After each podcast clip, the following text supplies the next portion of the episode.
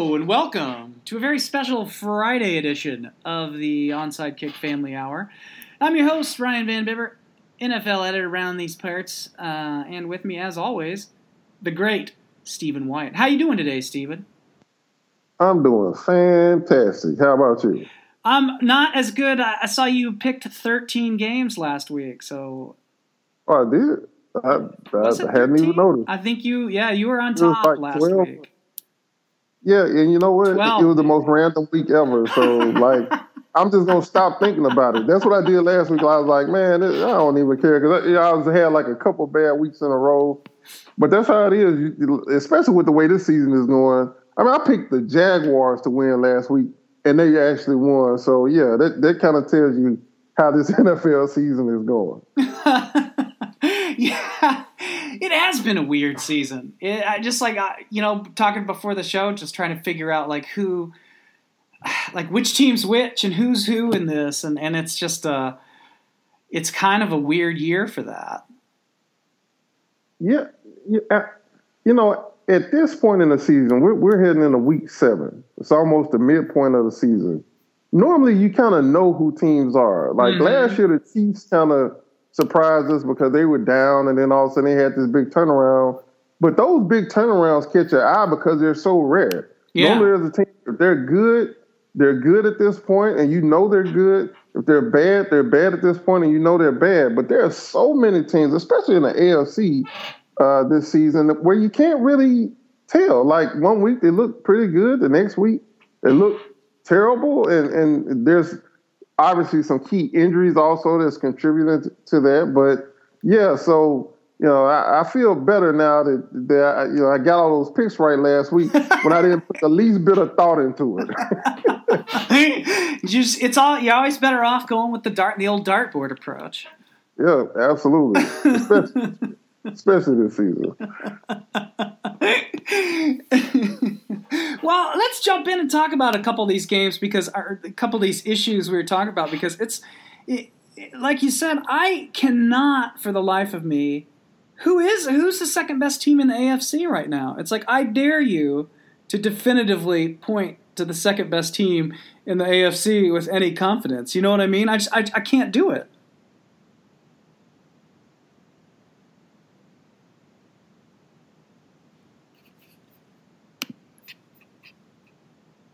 You there? Hello?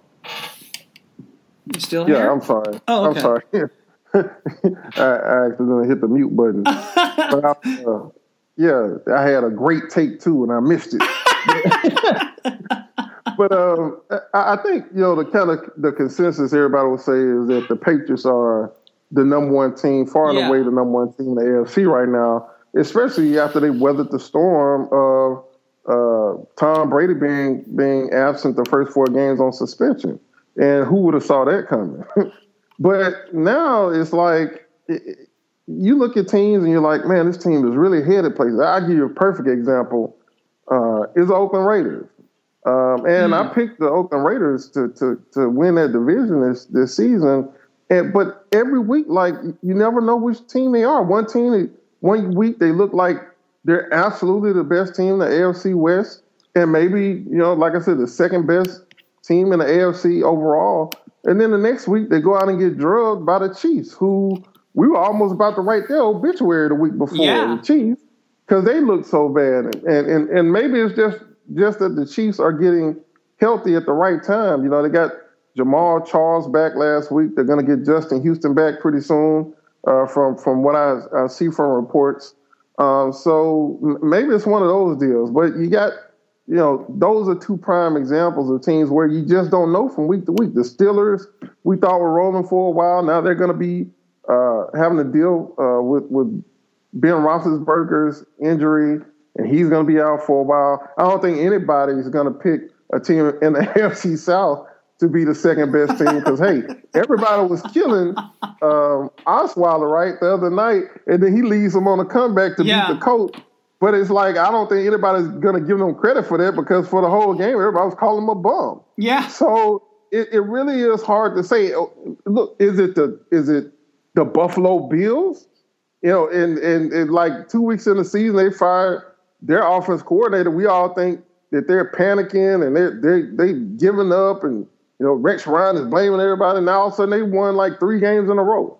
So maybe it really was Greg Roman. Well, I have no idea what the hell is going on this season. I, I don't either. And like even like you look at two teams that like are just and, and maybe this is like not to oversample, but like maybe this is just sort of that any given Sunday thing, or maybe they just like the Chargers and Dolphins were just so bad that maybe they just finally like you know how every now and then you can get a team to pull its shit together for a week like that because the Chargers and the Dolphins are two teams that aren't great overall, but like they have talent on those two teams. You know what I mean? But the Dolphins pretty convincing win against uh, against the Steelers last week, and then San Diego, after losing all those games in the second half and late like that, they come out there and they put it away against the Broncos, and they don't really have to look back at after the half last week. So it's uh it's just it's so bizarre what's going on. And then there's the poor Browns, who I think we could probably definitively sort of write off. But right, we might not know who's good this year, but we're pretty sure the Browns are not. But even them, every game they're in it to, to the end yeah. of the game. They lost by like two points last week, even though it looked like they were going to get blown out for a little while. They ended up losing by two points. So I give them that. I don't want to, you know, just come down too hard on the Browns because one thing I will say is they fight you every week. But yeah, yeah I mean, it, they just aren't winning games. So uh, I, I, don't know, man. this is just it, it, it, hurts my head every time because, like, I'm seriously, I, I try to pride myself on being able to evaluate teams from week to week and see, you know, is the team improving? Are they on the upswing? Are they kind of look like they're on the downswing? But there's just no way to know. Uh, at this point who is good, especially in the AFC uh, period. The NFC, I think, is a little bit more defined. Uh, their teams are, are, separating themselves a little bit better, but in the AFC, man, it's really a head scratcher. And and really, you do you might as well go with the dartboard approach if you're trying to pick the second best team over there. Yeah, because it's going to change from week to week. I mean, like I don't think there's any question about it. What's you know There'll be some weird ass team in second. I mean, like right now, this is how weird the AFC is. The second best team, like the team, like if the playoffs started today, which they don't obviously, but if they did, the number two seed with the first round bye would be the Houston Texans.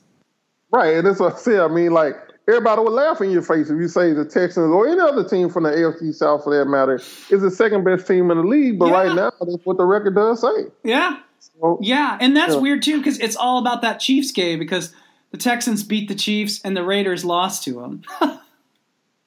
imagine, I mean, seriously, imagine that. it's a it's a tough year to be a prognosticator in the NFL business. You know it. Woo! I mean, seriously. I mean, who would have thought that like this Texans Broncos game that's coming up would actually be a big game this year. Oh yeah, it really is. But you know, who would have thought that? I mean, uh, one of those teams is going to be a five. Well, I mean, I guess there's the possibility of a tie, but one of those teams is going to be a five-win team on Tuesday morning.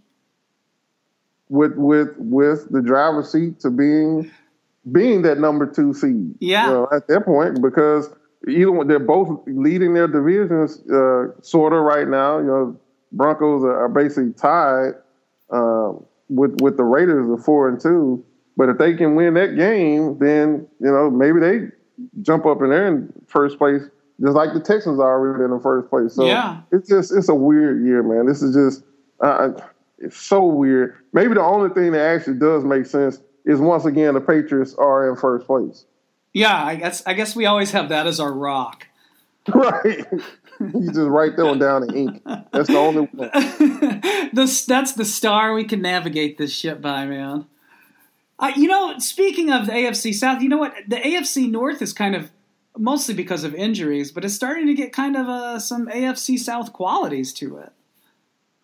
Man, it is getting ugly over there. And like, listen, I'd have thought the Bengals had a very good chance to, to win their division this year. And they're, they're like they better be glad that the, the Browns haven't won any games, or otherwise we'd be talking about how shitty they are. Mm-hmm. They're two and four right now and can't seem to get right. You know, yeah.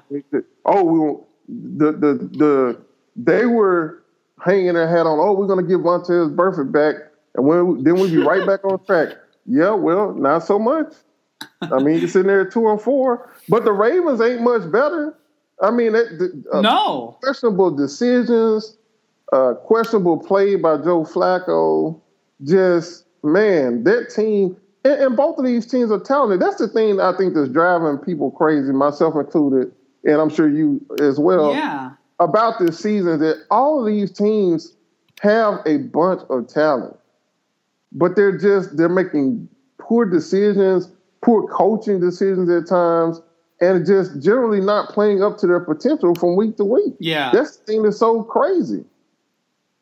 Yeah, and I mean you know, in some, there's a few cases where I think you can maybe the injuries are a factor, but I mean, God, some of it's just you know, I sometimes that explains it, but sometimes it doesn't either. I was actually just looking to see is because I think Terrell Suggs is hurt and he's probably out this week. I think he has a torn bicep.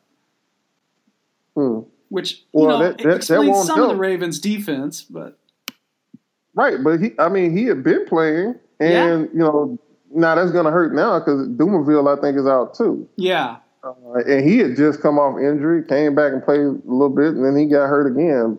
So yeah, I mean, some of it is definitely injury, and I think Steve Smith being hurt, uh, I think he hurt like his ankle or something, uh, has been a factor for the Ravens too. But that's not, you know, explaining their defense and their secondary uh-uh. getting torn at times. Uh, you know, you give up those big plays uh, against Oakland. That, that doesn't really explain that. So I, I, don't know. There has been some injuries around the league, around the AFC, mm-hmm. that definitely have made an impact. But I, I just don't think that you can actually, you know, point to them being being the main driver of this. You look at a team like the Vikings, who are five and 0 mm-hmm. and their offensive line which again was not very good last year. Uh-huh. And suffered a whole bunch of injuries. They, they uh, you know, they lost their starting quarterback in the preseason. Adrian Peterson has been hurt, and they still found a way to be undefeated. That's yeah. all I'm saying. So if you know, it, it's kind of hard for any team to say, "Oh, we've had injuries." You got a team like the Vikings who found a way to overcome it, at least so far. So eh, yeah, yeah, for sure. And and again, and credit to them. Maybe this is sort of the unwritten factor in all this, but like credit to the Vikings coaching staff because like what they're doing is pretty some pretty amazing stuff on all levels, like offense, defense, special teams. I mean, they're just they're killing it. Absolutely. Uh, this is one year. I think if there's anything that we're looking at, uh, this is one year where coaching is kind of being a huge factor. Yeah. Rather just who's got the Jimmys and Joes. This might be one year where the X's and O's actually take precedent. Yeah. For whatever reason. Yeah. Well, and, and, and to be fair, Minnesota certainly does have the Jimmys and Joes on a lot in a lot of respects too. Certainly on defense and special teams. So. Oh, absolutely. But but but again, all these other teams we're talking about, plenty of talent. The Bengals, plenty of talent plenty of talent. Yeah. AJ Green can be a monster, yeah. but they, they're not putting it together. Uh uh-uh. uh And well, and two, and like even Dallas, who's probably, I mean, going by record alone, is the second best team in the NFC in the NFC right now, and they're, you know, like I don't think that defense. Nobody thought that defense was going to be as good as it has been, and obviously that speaks to you know they don't have to play they don't have to be on the field for 30 minutes a game either, but you know they're uh, they're finding ways to get it done there too. Haas of the weeks, David Irving's a perfect example of that. He really is, but but but I'll say this too, you know, the there's still the, the problems we thought the Cowboys defense was going to have, they still are kind of having. They really yeah. don't have you know some great pass rushers still. Uh, David Irving being able to make all those plays with just you know 19 reps in the game was outstanding. But it kind of bigger than that. It kind of points out that, like you said, they're just finding a way. Whether it's a, a, a backup guy making a bunch of plays or bending it and not breaking in the red zone, whatever it is, they, they found a way to be good enough. Yeah. And they've had some injuries too, and some suspensions. And, you know, the Cowboys, people haven't really talked about this, but Tyron Smith, uh, their, their outstanding left tackle, has been in and out of the lineup a little bit. They've had some injuries. Uh, their, their left guard, uh, La'el Collins, has been injured. So, and obviously we know about Romo, which we'll get to that in a minute.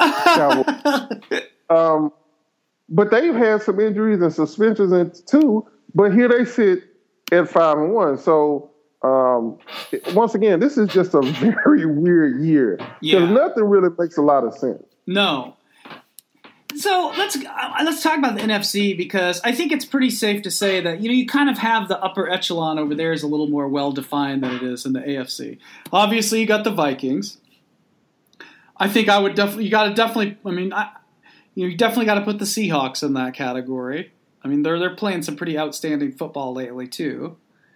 And then I guess the Falcons too. I mean, that's uh, you know, I know everybody's been the question everybody's been asking for weeks and weeks: Are the Falcons for real? And I think that beating Denver in Denver and then coming two points in a pass interference call uh, for missed pass interference call from beating the Seahawks in Seattle is uh, is about as real as it gets. Absolutely, and and, and I said last week that uh, if the Falcons beat Seattle, then I would start believing in them. But but I have to say their performance and, and almost winning that game, and really they had every opportunity to shut it down. Like they were getting their asses kicked mm-hmm. for, for the early part of that game. But then after the second half, man, I don't know what happened. Maybe some great halftime speech by the head coach or whatever. But they started getting after it, and they just ate and ate and ate away at their lead, and all of a sudden just started making plays. Yeah. And they were doing this in Seattle, which is again kind of a little bit unheard of with that crowd and everything. So uh, I'm I'm starting to believe in that team. Um, the Cowboys, you, you know, maybe it doesn't make a whole lot of sense, but they're they're finding a way to win. Yeah. Every week, you know, five and one is five and one. So uh, yeah, those teams are obviously the upper echelon. Now I will say that you know when you get past those four teams, it becomes a little bit more like the AFC. like, yeah, we're not really sure who's going to be in the wild card here. Uh, you know, even your Rams with their seven and nine bullshit is three and three right now, uh, and kind of in second uh. place in the AFC West. So I mean, the AFC South is just fucking ugly. I mean, the fucking Panthers are one and five, the Saints and the Bucks are two and three. So yeah, once you get past those four teams, you know, it, it's a little less defined. uh, the Eagles were rolling at three and zero. Oh, now they lost two in a row. So I, you know. Yeah, and, and Carson man, Wentz looks like. I mean, all those teams started putting the pressure on Wentz, and then the, then the trouble started. It seems like. Well, he's still, he's still not playing poorly. Oh no, no. But but it's that old adage. Yeah, once they start getting that film on you, mm-hmm. that's when you really find out how good a quarterback in particular is or not. Yeah. Because now you know we're seeing one what the scheme is calling for, and two what are you really good at? What do you really like to do? Yeah. And if we can take those things away, can you still function at, at a high level? So I don't think that he's playing poorly. It's just that he's not setting the world on fire anymore. Right, right. And so now, eh, you know, unfortunately, their defense all of a sudden isn't setting the world on fire anymore either. Uh, the Redskins just ran it down their damn throat last week. It was it was pretty disgusting for me to watch that film as a defensive guy because man, they just put it on them. They basically just line up and say, "Hey, we're going to go." You know, early on in the game, Kirk Cousins went Kirk Cousins, and he wasn't doing so well. So I guess Jay Gruden was like, "Shit, we just gonna run the ball until they stop it." And, and that's what they did. Line up and basically went nine on seven for the rest of the game, and the Eagles just couldn't stop it. So, yeah. Uh, as much as uh, if I was an Eagles fan, I would be concerned that maybe teams have kind of gotten Wentz's number, so to speak at yeah. this point. I'd also definitely be very concerned about how the defense is playing as well. So, uh, you know, uh, that has kind of allowed Washington to get back in the picture a little bit. But as long as they have Kirk Cousins on the center, I'm just sorry. I'm just not gonna. Uh, no, I don't believe in you. I'm not going. well, you know, I was just gonna say, you know, this is how this is talk about a freaking weird season. Washington, this could they could win five games in a row this week if they beat the Lions. And the Lions are such a weird team. Yeah. Right? I mean, we talked about Stafford uh, before the season and, and, whether he was finally going to break out after like this, is like year nine or ten for him. Is he going to have a breakout season now? But but he's actually playing pretty well. I mean, he's yeah. playing outstanding football right now, thanks to Tennessee guy T- Jim Bob Cooter has gotten him right. But their but their secondary is just atrocious. It's just terrible. Um, and so this is one of those games where uh, they might make Kirk Cousins look like a guy who deserves a franchise tag or more. um, you know, I, I, said that about the Lions secondary um, after the Packers beat them, and, and, and Aaron Rodgers threw for all them yards. And I told everybody, look, this doesn't mean things are fixed. This just yeah. means that this secondary is terrible. And turns out everything still isn't fixed in Green Bay. Yeah. Uh, although they did win last night, it, it, you know, that secondary will make any quarterback look pretty good. So well, I mean, you, Case Tennessee, Keenum had 311 passing yards against that secondary. So listen, you got anybody on, you know, facing the the Lions secondary in fantasy, start them this week. game. And I'm not even a fantasy football type guy. But yeah, so um, yeah, that's that's gonna be an interesting matchup this week for sure, because it should be a week where he gets kind of gets back on track against that Detroit secondary. Mm-hmm. Yeah, it's uh it's I always I, I can't talk about Washington without thinking about PFT commenter calling him the KC masterpiece.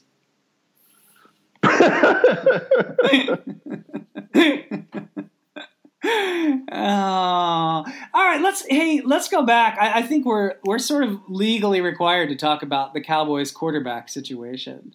Woo! Because it's gonna be interesting. I mean, like I know we've talked about even a little bit before, but it just kind of keeps building. And now, like I think was earlier this week, you had sort of like you know Romo, who was supposed to be back, who um, on uh, by week eight, week nine at the latest, was uh, looking back at the news. He was throwing the football again in mid September. He was running late September, and you had Jerry Jones famous doctor Jerry Jones come out to the press and say, Romo's way ahead of schedule. Everything looks great. We expect him back sooner than anticipated.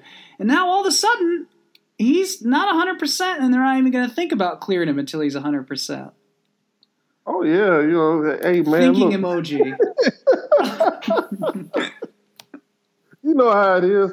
Hey, you sure you, you sure you okay? I don't think you're okay. Let's do some tests. You look like you might be limping a little bit. Let's just let's just hold off on on, on getting you ready to play just yet. And look, the thing of this is is they do have that luxury of taking it slow with Romo now. And so take advantage of that. The team is winning. They're doing well on offense with, with Dak under center. Mm-hmm. So if you as long as you can, you want to prolong or or or, or delay having to make the decision in the first place. Yeah. But but my thing is this: if you ask me before the season, should they put Romo back in once he's healthy? I'd have said yes. Yeah. Because I had no idea that Dak Prescott would look this good with this offense. But there are so many reasons why I wouldn't just arbitrarily do that anymore. First and foremost is this even if Romo gets healthy, what are the chances that he all of a sudden isn't healthy again? could, because I'd say, based on his recent injury history, that's pretty high. So yeah. you throw him right back in the game, and then he gets hurt again, and now you've had all this upheaval for nothing. Okay, so to me, that first and foremost will be in my mind, but also just why disrupt what's working? Yeah. Okay, you don't have to say that Dak Prescott is your quarterback for now and the future. You can just say, well, he's playing well right now. We're winning. So let's just keep this going and we'll reevaluate it from week to week. And then yeah. that's what you do. Because there's no reason to fix something that ain't broke. There really isn't. Yeah. But I, I understand, you know, people, I see people saying stuff like they owe it to Romo, this, that, and the fourth. And look, I've been a veteran. I understand that sentiment. But at the end of the day, this is the NFL. Okay? They don't owe players shit. They, they, there's plenty of guys that have found themselves in situations where they, they, you know, did everything they were supposed to do right, get injured, and then they get Wally Pipped. Yeah. You know, you get hurt, somebody else plays better, and all of a sudden they forget about you. Um, so it happens. That's just how it works. Um, but you know, it, it's not like they're winning these games in spite of Dak Prescott. Yeah. Or that he's just being a game manager. He's making plays to help them to win these games. Yeah. Plays that at this point in his career, I'm not all that sure that Romo would even be making. Just yeah. because uh, Dak is taking some hits now, I'm not sure that Romo can take those kind of hits anymore. I'm definitely not sure that he could run with the football anymore. No uh, with the kind of you know Dak isn't running a lot, but when he is, he's taking some hits. At, you know, to make sure that the team gets a first down or gets in the end zone. And I just don't know that Romo can do those things right now. So look, if if if Dak hits uh, uh, the rookie wall or something, or if he starts faltering, then you go ahead and throw Romo in there. But I just don't see some kind of pressing need to replace him with Romo right now when you know Romo's injury history, when everything's going well on offense so far, when there's no actual deficit, like there's nothing all that much to be gained from putting Romo in the game right now, anyway. Yeah, no, and it's you know I, I, think too it's interesting, and I don't like to get into like speculation about what's going on in the locker room and stuff, but like you, I mean, like and Thomas was down there a couple weeks ago in Dallas, and you've heard this in other places too, but like. You know, there's that team is really like rallied to him, and I think like even you look at Jason Garrett and like you know his coaching approach over the years, and like suddenly it looks you know, I know people have questioned Garrett a lot in the past, but it all kind of looks like, you know, a little bit of a different team now. You know what I mean? It, it, there's there's just something different about this Cowboys, and I think, you know, there's a there's something to be said for the way that they, you know, a lot of that team is kind of rallied behind him you know, behind the scenes like that. And then you have two guys, him, Prescott, and Ezekiel Elliott, the running back, who's just on fire himself. And uh, man, it's it makes it's making for something interesting there. I'll say that a new era. Well, you look at it like this, you know. Tony Romo has done a lot of great things as the Cowboys quarterback. Yeah. But what has been the one thing that basically has driven, driven Cowboys fans nuts about this guy over the years? It's the, the untimely turnovers, right? The, the throwing the, just the dumbass interceptions at the worst time possible. Well, you got Dak Prescott, who's only thrown one interception, and that came late in the game last week. Sets a, a, a record for most passes to start a career without an interception. Mm-hmm. So that's been one of those big things, and one of the big keys, uh, understated key to why the Cowboys have been winning because they haven't been turning the football over. At least their quarterback hasn't. And so when you take away, we talked about this before. Uh, I think it might have been last week when we was talking about the point differential uh, not really being much of a factor as far as wins and losses this year. But one thing that has still kind of held up is the turnover margin. Yeah. When you don't turn the football over and the other team does, that gives you a great chance to win every week. Yeah. So maybe Dak isn't making this spectacular play where he, you know, uh, avoids three defenders and spins around and chunks it down the field to uh, Dez Bryant, who actually isn't playing right now anyway. That's fine. But what he's doing is taking care of the football and still being aggressive when it's called for. So I think that's kind of the understated thing that people aren't talking about enough is that Dak Prescott is taking care of the football, whereas if there's been an Achilles heel of the Cowboys with Romo under center, it's been those turnovers. Those, you know, not just he's throwing up, you know, four or five turnovers a game. It's just that the untimely turnover late in the fourth quarter when they're about to, you know, mount a comeback. Yeah. And then he just throws it right to the other team. The gunslinging so, stuff. Yeah, the gunslinging stuff. And so again, that's another reason why you got teammates, especially defensive teammates. The one thing we hate is sudden change. Yeah. I promise you. We love quarterbacks who take care of the football, defensive guys Even if they don't score, it, as long as you're moving the chains and as long as you're not throwing turnovers and putting us in bad positions, then we, we love you to death. Yeah. So I, that is another reason probably why the locker room is rallying around him because he's been so low key. He's yeah. not a you know a look at me guy, and he's taking care of the football. Yeah. Yeah, it's it's been impressive to watch, and like you can see, he's gotten better. I mean, as the weeks have gone on too, which is always a good thing to see from, you know, the guy that you've kind of anointed as your future franchise quarterback like that too. And and he's done it without Dez Bryant the last three weeks too. Right, and and you can't even overstate that because when you take Dez Bryant away, everything else becomes harder because mm-hmm. Dez Bryant just attracts so much more attention. And now he's he's having to rely on guys like Terrance Williams, who seems to be the dumbest football player, one of the dumbest football players I've ever seen.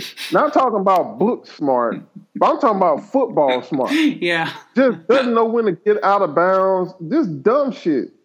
And and he's having to rely on him to be like, you know, one of his main targets. And they're still winning. You're still finding a way to be successful. So again, you, you, can't overstate enough that he's doing this kind of stuff, and he hasn't even had Dez Bryant for a few weeks. Yeah, it's uh pretty amazing because like that's the kind of receiver that's usually like you know I mean that's a guy that could be the rookie's best friend because you, you catch just damn near about anything you throw in his general direction, and that's a pretty nice thing to have. Ask Andy Dalton about that with AJ Green. Absolutely, absolutely you know, just a great security blanket, and not just you know a, pos- a, possession type receiver, but a guy who also, if you need a big play, you can just throw it in the vicinity, and he can make big plays for you. A guy who you can throw a, a little simple quick slant to, and he can take it to the house, and it makes you look great. Looks like you know he he takes a little five yard slant and takes it 50 yards down the field for a touchdown. Well, you know, on your stat sheet, it just shows 50 yard pass right? Yeah. But he doesn't have that, and he's still thriving. So yeah, yeah, I, you know, I've just been greatly impressed with Dak Prescott, as much for his poise as anything else, and I just don't see a way that they can actually justify, unless he falters, unless he the team loses, yeah, unless he just has a terrible game, how they can justify just throwing Romo back in the mix for no good reason. Yeah. Well, I tell you what, I am ex- I am not looking forward to that, but I, I if that does happen, if he does have a bad game and the Cowboys lose, uh, Cowboys Twitter going to be an interesting place that Sunday. a house divided against itself, kind of thing. Woo! Um. All right. This kind of like is- the issue du jour for the NFL, and rightfully so because they seem to have really fucked this one up. Not a fun thing to discuss, but it's kind of a big deal since the NFL came out in 2014 after the Ray Rice thing and made all this PR moves and hired all these big time people and vice presidents to handle domestic violence and now we got Josh Brown, who served a one game suspension, is still on the Giants roster. And uh, you had his head coach come out today and, and, basically reiterate what the Giants have been saying all along. We're going to stick by this guy. We're going to we're here for Josh Brown, and we're going to let the team know that uh, that we're here for Josh Brown. And how in the fuck do you reconcile this, NFL? John Mara? I, I got no idea. Uh, I, the thing, there are several things that there's just totally fucked up about this situation. But one of the most puzzling things to me has been the head coach saying they're going to stand by uh, Josh Brown. They're going to. We're not. Some the the statement of the day was something like, we're not going to turn our backs on him. Yeah. What the fuck are you talking about, dude? This motherfucker isn't, you know, he isn't going through some kind of goddamn tragedy. He, he he's not on drugs or something. You need to stand by him. His his mother didn't die. He Yeah. didn't get diagnosed with fucking cancer. He he he assaulted his wife. Yeah. What in the fuck is there to stand behind? Multiple times. Like it, she said, at least twenty. Yeah. And not only that, he got drunk and was so belligerent and was threatening his wife that at the fucking Pro Bowl, NFL security, not some random uh, Hawaii police officer, Yeah. NFL security had to go and get his wife and kids and move them to a room so he didn't know where they were. Yeah. But you're standing behind this motherfucker for what? Yeah. What? What are you standing beside him? Well, you know, he's a teammate. Who gives a shit? Yeah, I know. It's At, at some point, you have to say, well, we thought he was a good guy. For whatever reason, I don't know why they thought he was a good guy and, and signed him this all season after all this bullshit. But they yeah, did, signed him knowing this shit. knowing this shit. But you cut fucking ties. We made a mistake. That's the pro- appropriate response here is to say, we made a mistake. We're moving on. Yeah. Okay, let's look. Let's look for a second at what happened with Johnny Manziel and Hue Jackson after he became coach with the Browns. Yeah. Didn't say no bullshit about let's stand behind Johnny Manziel. Mm-mm. They cut that motherfucker Yeah. expeditiously. Justifiably so. When they when the stuff came out about him, you know, putting his hands on his girlfriend. Yeah. Now they had stuff behind him with the drug stuff, but when that story came out about him assaulting his girlfriend, Johnny Manziel's ass was unemployed all of a sudden. Yeah. So I'm trying to understand the justification or or or just the rationalization of we're gonna stand behind a fucking domestic abuser. Yeah. What the fuck is wrong with you? Yeah. And, and then this is the same people who said the organization now that said, "Oh well, we have to make a, a, a, a take a stand here. We won't tolerate this." This is in 2014, Yeah. We that was gotta the owner after the Rice thing. John Mara, and then you go on the radio yesterday. Why I don't know, because sometimes silence is golden. Yeah. Sometimes you are fucked up so bad that maybe you don't open your mouth and fuck up even worse. Yeah. But he decided, hey, I'm gonna go out and make this shit worse.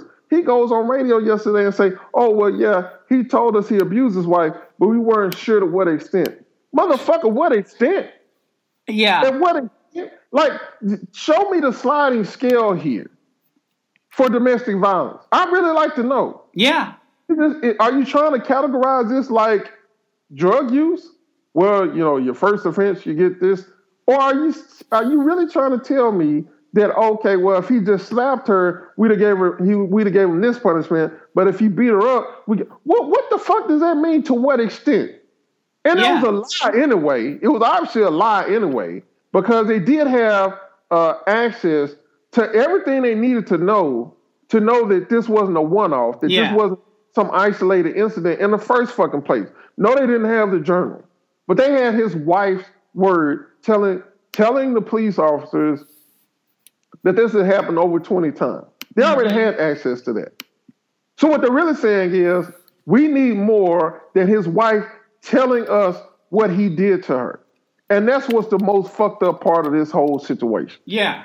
Because once again, it's not enough for a woman to go to the cops and report abuse for the league or the team and or the team to take action.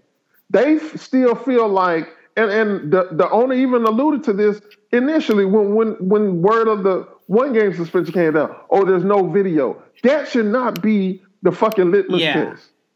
It just can't be. Yeah. And, You're and- saying that his wife's word isn't enough for you to do more than than a one game suspension, which, which doesn't even follow your own domestic violence policy, which Yeah. says six games.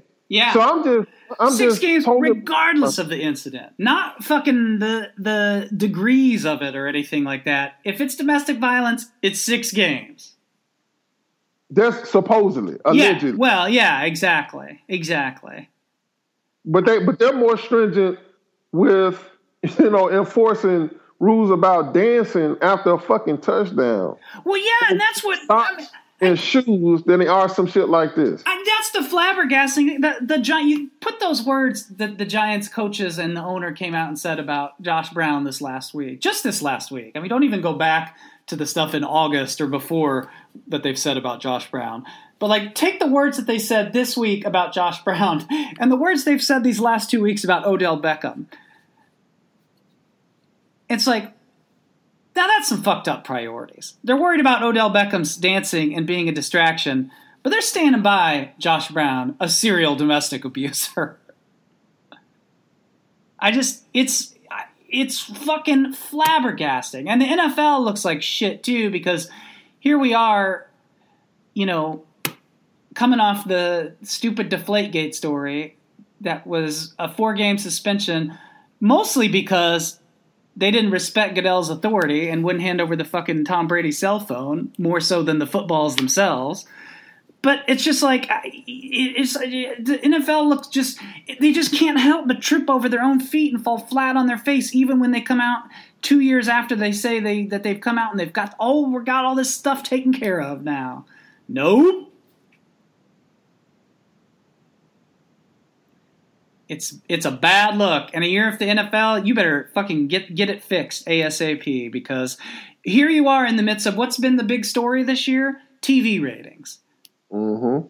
You cannot afford now whether that whatever's the cause on the TV ratings decline, and I think there's probably a lot of reasons for that. Whatever's caused the TV ratings decline, you can't be fumbling this football when your ratings are for your primetime games are down 25 20% year over year because that's uh, people are going to notice. And I don't I, you know. Go ahead.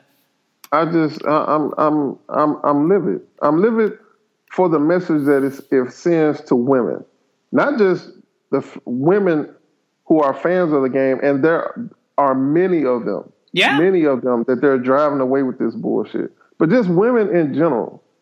The, the, just the message that the send, sends is fucking mind boggling. Like, seriously, how can you? And this is supposedly the classy franchise, right? Yeah. The, the, the Giants, they're they're the model for other teams. Them and the Steelers, they're they're what other teams aspire to be. Why are you doing all this shit over a fucking kicker in the first place? Yeah. Like, I'm not saying that it would be right if it was Eli Manning or or if it was some superstar on the team. Yeah.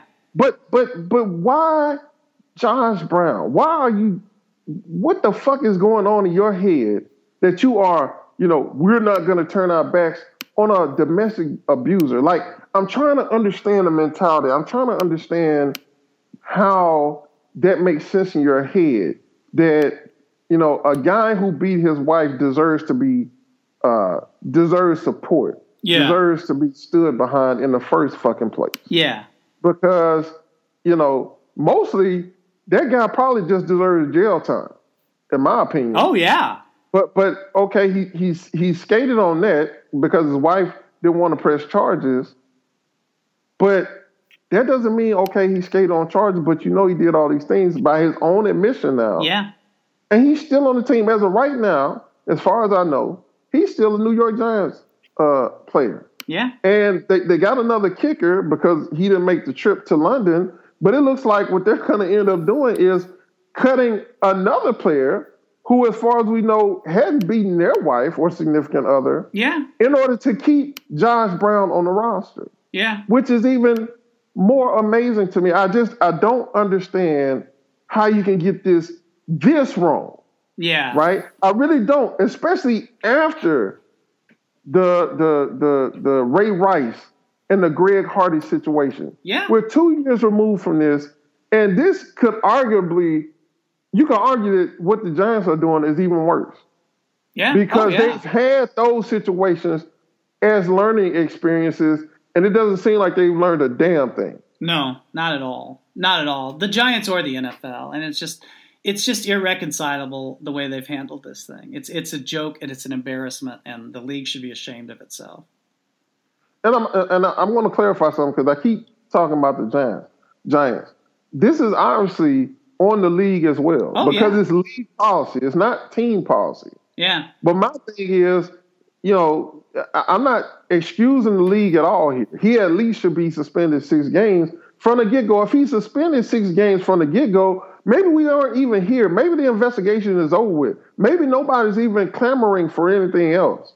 So the league, uh, you know, definitely screwed up in this situation too, and continues to. Yeah. You know, their bullshit. They, they tried, excuse me, to call out the sheriff department and the sheriff department yeah. You know, uh, Sheriff wasn't taking that shit, was he? Yeah, exactly. and, and, and, points out that they didn't even acknowledge who they were trying to get this information. They didn't never try to call him or get information directly from him. Mm-mm. So they, they basically didn't even try to investigate. But they trying to pass the buck to somebody else. Of course. But the reason why I'm so hard on the Giants is because they don't have to wait for the league no. to act. He could be suspended or, or not suspended on somebody else's team or unemployed. Yeah. Like I said, it goes back. The Johnny Manziel situation, I'm not sure that, that that has even gone through the NFL discipline so far. I'm not sure that they have, have even finished their case, but I do know his ass ain't got a job. Yeah. Because the Browns fired him. And, and, and, and it's funny because, you know, look at look at look at the contrast nobody wants to be the Browns, right? Nobody says that the Browns are a model franchise. But in this situation, they absolutely, absolutely are a much better role model than the Giants. Yeah. Yep, absolutely. It's uh it's a spectacle to behold, and I, I guarantee you we have not heard the end of this story either. Uh, there's there is a lot left to go, so we will uh, we'll see what happens uh, going forward. But it's going to be hard for the league to put the, the genie back in the bottle when they fucked it up this bad already. But uh, at any rate, Stephen, we should I wrap it up here and uh, and uh, get on with some week seven, and we'll we'll we'll do this again next week. Does that sound good? That sounds awesome. All right.